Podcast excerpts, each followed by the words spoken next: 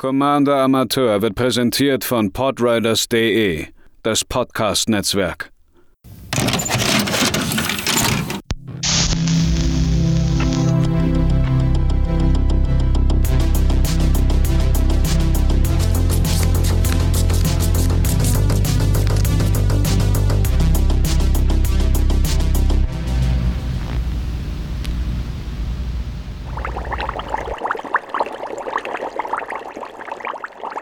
Einen wunderschönen guten Tag, liebe Zuhörerinnen, hier bei einer weiteren Folge bei Commander Amateur, vorgestellt von mir, Matze.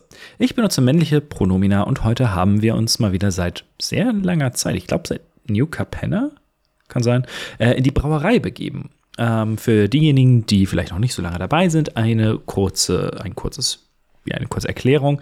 Äh, ich, vielleicht bin ich ein bisschen abgelenkt, das kann sein äh, nebenbei, weil ähm, der Staubsaugerroboter fährt und mein Hund gerade meine Hand abschlabbert. Ähm, in der Brauerei gucke ich mir in der Spoiler-Saison immer ein paar der, ähm, der, beziehungsweise ich gucke mir ganz gerne die Commander an und wenn mir da irgendwas ins Auge springt, ähm, dann versuche ich kein gesamtes Deck drumherum zu bauen, sondern eher so ein paar äh, Key-Karten mir rauszusuchen und zu gucken, wie könnte man denn irgendwas bauen. Und Brothers War ist noch ein bisschen hin, aber äh, wie das aktuell nun mal so ist, hat Wizards of the Coast schon einige Karten bereitgestellt, unter anderem natürlich auch ein Commander. Und ähm, mir war es irgendwie ein bisschen zu offensichtlich, Ursa oder Mishra zu bauen. Dementsprechend habe ich mich mal äh, habe ich mir angeguckt, was Queen Kayla bin-Kroog oder Kroog so kann. Die Königin kostet ein farblos, ein rotes, ein weißes. Das ist eine Boros-Kommanderin für zwei drei Mensch Noble. Für vier Mana und sie tappen, können wir alle Karten in unserer Hand abschmeißen und dann so viele Karten nachziehen. Das heißt, man hat eine Art Mini-Wheel-Effekt. Was aber hier daran dann spannend wird. Wir dürfen dann ein Artefakt oder Kreaturenkarte mit Mana-Value eins, die wir auf diese äh, Weise abgeworfen haben, auswählen und das gleiche für äh, Mana Value zwei oder drei machen. Die Karten kommen zurück aufs Spielfeld. Das dürfen wir allerdings nur als Hexerei machen. Das heißt, wir bezahlen vier, tappen Keiler, schmeißen fünf Handkarten ab und dürfen dann äh, jeweils eine Karte mit eins, zwei und drei Mana Value, also ein Artefakt oder eine Kreatur, zurück aufs Spielfeld holen. Ähm, das ist ein sehr interessanter Effekt. Gerade weil äh, wir hier eine Art äh, Kartenvorteil haben, wobei Vorteil ein bisschen, ähm, ja, äh, vielleicht das falsche Wort ist. Ähm, wir ziehen ganz viele neue Karten, ohne dass wir äh, Boardpräsenz verlieren, beziehungsweise ohne dass wir Tempo verlieren, denn wir können die Karten, die wir auf der Hand haben, rausbringen. Das Spannende jetzt auch an Kayla ist, dass sie, glaube ich, für einen für ein Casual-Deck ein bisschen uninteressant ist, denn ähm, je höher man nun mal in der Power, im Power-Level geht, umso ähm, spannender werden Karten, die weniger Mana kosten. Ganz aber später noch mal mehr. Als allererstes habe ich mir angeguckt, was sind denn so Karten, die irgendwie damit Synergien haben, wenn wir Karten abschmeißen. Da hätten wir zum Beispiel die Library of Leng. Ein farbloses für ein Artefakt. Wir, ähm, wir haben keine maximale Handkartenzahl. Ich habe gerade eine alte Karte vor mir, deswegen muss ich das in meinem Kopf so ein bisschen übersetzen. Und ähm, falls wir dazu gezwungen werden, eine Karte abzuschmeißen, können wir uns aussuchen, ob wir sie wirklich abschmeißen oder einfach auf den Friedhof, äh, nee, nicht auf den Friedhof, auf die Bibliothek zurücklegen.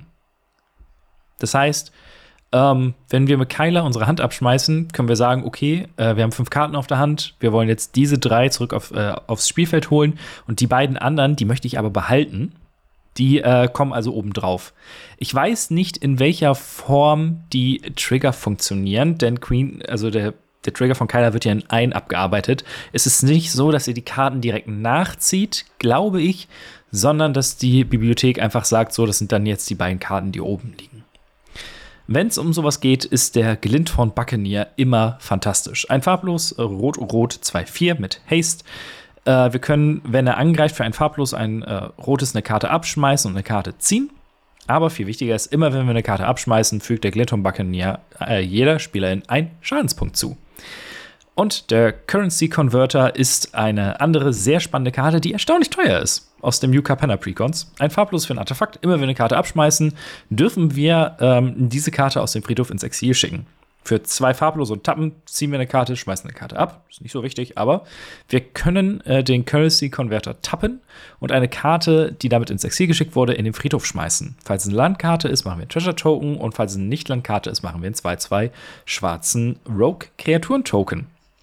Wenn wir also irgendwas haben, was wir jetzt nicht unbedingt direkt brauchen, können wir es in den Currency Converter schmeißen. Der kann es dann auf Tap in einen Treasure, also in Ramp, umwandeln oder eben in einen äh, Token. Super gut. Dann ziehen wir natürlich eine ganze Menge an Karten, wenn wir Keiler äh, halt häufiger benutzen wollen. Dementsprechend habe ich geguckt als nächstes, was haben wir denn im Boros äh, an Karten, die davon profitieren, wenn wir ähm, Karten ziehen. Und das ist so ein bisschen schade, da gibt es nicht sonderlich viel. Wir haben Hoofprints of the Stack, ein farblos, ein weißes. Immer wenn wir eine Karte ziehen, kommt da ein äh, Counter drauf. Und für zwei farblose, ein weißes, können wir vier Counter runternehmen und vier, vier weißen Elementarkreaturen-Token machen. Das können wir alle, der hat Fliegen, das können wir allerdings auch nur während unseres Zuges machen. Ist jetzt nicht die schönste Variante, aber wie gesagt, hier ist es, äh, in der Brauerei geht es erstmal darum, was kann man überhaupt machen. Psychosis Crawler ist da schon besser. besser. Fünf äh, farblose, Stern, Stern. Äh, er hat Power und Toughness gleich der Karten auf der, unserer Hand. Und immer wenn wir eine Karte ziehen, verliert jeder Spieler ne, ein Leben. Wenn wir den Crawler und den Buccaneer draußen haben, schießen wir sehr, sehr, sehr schnell wahrscheinlich. Und eine Karte, die klingt super interessant und die ist sehr, sehr seltsam. Ähm, vielleicht würde es damit funktionieren. Äh, schauen wir mal. Moonring Mirror. Fünf farblose für ein Artefakt. Immer wenn wir eine Karte ziehen, ähm, nehmen wir die oberste Karte aus unserer Bibliothek aus dem Spiel. Die wird ins Exil geschickt. Und am Anfang unseres Upkeeps, ja, mein, ähm, mein Staubsaugerroboter fängt jetzt an zu laden, äh, dürfen wir unsere Hand aus dem Spiel äh, entfernen, ins Exil schicken. Und falls wir es tun, packen wir alle anderen Karten, die mit Moonring Mirror in den, äh, ins Exil geschickt wurden, auf unsere Hand zurück. Das heißt, immer wenn wir ähm, die Queen einsetzen, kommen automatisch auch Karten oder eine Karte, da bin ich mir gerade unsicher, unter den äh, Spiegel. Und wenn wir dann in unserem Upkeep nichts mehr auf der Hand haben, können wir den einsetzen, um unsere Hand wieder aufzufüllen. Das ist unfassbar riskant, denn äh, Der, der Spiegel ist nun mal sehr anfällig für Artefakt-Removal. Und dann sind die Karten, die äh, damit im Exil, ins Exil geschickt wurden, einfach weg. Aber tendenziell ist das irgendwie spannend. Ich mag das. Als nächstes habe ich mir mal angeguckt, äh, was sind denn so Karten, die äh, in Boros uns dafür belohnen, wenn Karten aus dem Friedhof verschwinden, wenn die da rausgehen. Denn das ist ja äh, Keilers Ding. Wir schmeißen sie erst in den Friedhof und dann kommen sie automatisch wieder. Äh, Desecrated Tomb ist eine meiner, meiner Pet-Karten, die ich immer mal zum Funktionieren bringen wollte. Und jedes Mal ist es so die hundertundeins Karte. Äh, drei farblose für ein Artefakt. Immer wenn ein oder mehrere Kreaturenkarten uns im Friedhof verlassen, machen wir einen eins eins äh, schwarzen äh, Fledermaus-Kreaturen-Token mit Fliegend. Ähm, es gibt uns Token, wenn wir was aus dem Friedhof holen. Super. Stonebound Mentor, ein farblos, rot-weiß, drei drei. Immer wenn ein oder mehrere Karten unsere Friedhof verlassen, scryen wir eins. Ist jetzt nicht so der stärkste Effekt. Fuming Effigy, drei farblos, ein rotes, vier drei. Immer wenn ein oder mehrere Karten unsere Friedhof verlassen, fügt Fuming Effigy jedem Gegner in einen Schadenspunkt zu. Auch hier wieder äh, Winter Wonderland, Glint-Horn Buccaneer, äh, was hatte ich noch? Ähm, Genau, Psychosis Crawler und Stonebound Mentor. Ähm, äh, Fuming Effigy meinte ich. Sorry. Äh, dann ne, ballern wir ordentlich rum. Und er darf natürlich nicht fehlen. Der beste Elefant der Welt. Quintorius, Field Historian, drei farblos, rot-weiß, zwei vier. Äh, Spirits, die wir kontrollieren, kriegen plus eins, plus null. Und immer wenn ein oder mehrere Karten unseren Friedhof verlassen, machen wir einen drei zwei roten und weißen Spirit-Kreaturen-Token. Eine Sache, die euch jetzt vielleicht schon aufgefallen ist. Ähm, ich habe ein paar relativ teure Karten genannt, die fünf Mana kosten, aber das meiste ist tatsächlich auf drei Mana oder weniger. Und das ist das Coole, äh, was mir aufgefallen ist. Wenn man Keiler baut, ganz viele der Karten, die irgendwie mit ihr Synergien haben, sind in diesem ein, zwei oder drei Mana-Bereich. Und ähm, ich habe ein bisschen rumgeguckt, was andere damit schon gemacht haben. Und das Offensichtlichste, beziehungsweise das, was wohl am effektivsten sein wird. Und ich w- da müssen jetzt die C E D H-Experten äh, zum Beispiel von Oops Sword, Grüße, äh, mal äh, ihren Senf dazu geben. Gerne äh, Twitter äh, Bescheid sagen, inwieweit dieser ganze Effekt C E D H-tauglich ist. Denn diese vier Mana für den Effekt sind schon relativ krass. Was allerdings dann eben den ganz, ganz großen Unterschied macht, ist nun mal, dass viele Stacks-Pieces oder Hate-Bears und alles, was in diese äh, Kategorie fällt, in diesem Mana-Bereich ist. Äh, wir hätten hier zum Beispiel, habe ich mir drei Karten jetzt mal rausgeschrieben, äh, Ethersworn Canonist, ein farblos, ein weißes, zwei zwei, Artefakt-Kreatur. Äh, jeder Spieler, der in diesem Zug einen Nicht-Artefakt-Spruch gesprochen hat, kann keinen zusätzlichen Nicht-Artefakt-Spruch sprechen. Thorn of Amethyst, zwei farblose für ein Artefakt, Nicht-Kreaturensprüche kosten eins mehr. Oder Glowrider, zwei farblos, ein weißes für einen Kleriker, Nicht-Kreaturensprüche kosten einen mehr zum Spielen. Der Witz an der gesamten Geschichte ist, dass wir ja diesen Effekt umgehen, indem wir die Sachen nicht sprechen, sondern einfach nur Keiler einsetzen, um unsere Karten in den Friedhof zu schmeißen und da wieder rauszuholen. Wir sprechen sie aber nicht. Dementsprechend werden dann die ganzen anderen Sachen, die unsere äh, GegnerInnen machen wollen, viel, viel teurer. Wir äh, brechen dann allerdings die Synergie dieser Karten, indem wir einfach nichts sprechen, sondern alles nur aus dem Friedhof holen. Dann zu guter Letzt habe ich mir jetzt noch mal angeguckt, was sind denn so Karten, ähm, mit denen man hier das Ganze unterstützen könnte. Und äh, eine, die ich gefunden habe, zum Beispiel ist Beacon Hawk. Ein farblos, ein weißes für einen Burb, eins eins, fliegt äh, für ein weißes, kann eine plus null plus eins bekommen, das ist aber egal. Viel wichtiger ist, wenn er einem Spieler Kampfschaden zufügt, dürfen wir eine Kreatur enttappen. Hm. Hier äh, kommen wir dann zu diesem gesamten Enttapp-Spaß. Denn was ist cooler, als das einmal in der Runde zu machen? Mehrmals. Äh, Kayla kann ja auch zum Beispiel äh, Mana-Rocks ins Spiel cheaten. Wenn wir mit ihrem Effekt einen Sol Ring, Arcane Signet und einen Cursed Mirror nehmen, haben wir vier Mana dafür ausgegeben und haben vier Mana zurückbekommen. Das heißt, wir könnten es theoretisch nochmal machen. Nur so als Beispiel. Äh, da haben wir dann auch noch so Spaß wie Mage Rites Stone. Zwei farblos, Artefakt. Für eins können wir eine Kreatur enttappen, die eine Tap-Ability hat. Patriarch Seal, drei Mana für einen Mana-Rock, kann ein Mana in beliebigen Farbe machen und für ein farbloses und ihn tappen können wir eine legendäre Kreatur enttappen.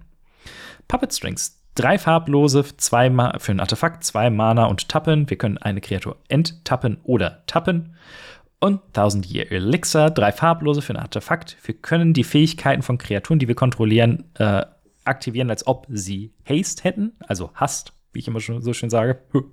Und für ein farbloses und tappen können wir eine Kreatur enttappen. Und dann gibt es noch die, ähm, ja, die Karten, die berühmt dafür sind, irgendwelche absurden Kombos zu machen und die man mit Sicherheit irgendwie abusen kann. Da hätten wir Staff of Domination. Drei farblose für ein Artefakt, hat ganz viele unterschiedliche äh, Fähigkeiten. Für ein farbloses können wir es enttappen und dann hat es noch vier Tapp-Fähigkeiten. Zwei farblose, wir bekommen Leben. Vier farblose, man kann eine Kreatur tappen, fünf farblose, wir ziehen eine Karte und das, was halt für uns wichtig ist, drei farblose, wir können eine Kreatur enttappen. Das wird sehr mana-intensiv, wenn wir immer die vier für Keiler bezahlen müssen, aber ähm, das, ich wette, da gibt es irgendwelche absurden Kombos. Ähm, insert Dockside Extortionist hier, äh, zum Beispiel mit Cloudstone Curio. Drei farblose für ein Artefakt. Immer wenn wir ein Nicht-Artefakt äh, permanent unter unserer Kontrolle ins Spielfeld kommt, können wir einen anderen Permanent, der da mit einem äh, Typen äh, sich teilt, shared, ähm, auf die Hand zurücknehmen. Also ein Permanent Type. Sollten wir also ein Enchantment spielen, können wir einen Enchantment zurück auf die Hand nehmen. Sollten wir eine Kreatur ins Spielfeld kommen, dürfen wir eine Kreatur auf die Hand zurücknehmen. Und zu guter Letzt, ich glaube, die beste Karte in diesem ganzen Deck, einfach weil sie drei Mana kostet und mit all dem, was ich hier jetzt gerade erwähnt habe, absurde Synergien hat, ist Zurda the Dawn Waker. Ein farblos und zwei hybride Boros, also äh, rot oder weiß. Äh, drei drei ist ein Elementarfox, beste Kombi. Ähm, Theoretisch könnten wir es als Companion spielen, wenn jede Permanent-Karte in unserem Starting, äh, in unserem Deck eine aktivierte Fähigkeit hätte. Ist jetzt bei den Karten, die ich aufgezählt habe, nicht immer der Fall. Aber Fähigkeiten, die wir aktivieren und keine Mana-Fähigkeiten sind, kosten zwei weniger. Und der Effekt kann dann eben die Mana-Kosten nicht unter ein Mana äh, ziehen. Und sie hat noch für ein farbloses und tappen kann eine Kreatur äh, nicht blocken in diesem Zug. Das ist komplett egal. Der Unterschied bei Kayla, ob wir vier Mana für den Effekt bezahlen oder zwei, ist wahnsinnig. Das ist unfassbar krass, gerade wenn wir sie enttappen können und dann weitere Karten in den, äh, aufs Spielfeld holen. Da wir hier auch noch mit, ähm, mit Artefakten hantieren, gibt es mit Sicherheit irgendeine Art über Scrap-Trawler, äh, Müll-Retriever und Junk-Diver in irgendeiner Form irgendwelche äh, tollen Loops zu bauen, damit man immer wieder Sachen aus dem Friedhof holen kann und so weiter und so fort. Ich finde sie tatsächlich ganz spannend.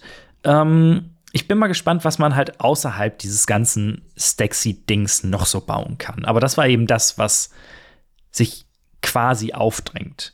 Zumindest äh, für mich. Wenn ihr andere Ideen habt, dann haut mich gerne an. Ihr kennt die äh, üblichen Verdächtigen, Twitter, Instagram oder eben Discord-Server, die der Podriders. Die gesamten Links findet ihr in den Shownotes oder auf äh, Twitter äh, at edhamateur. Meine Stimme geht weg und damit verabschiede ich mich. Bis zum nächsten Mal.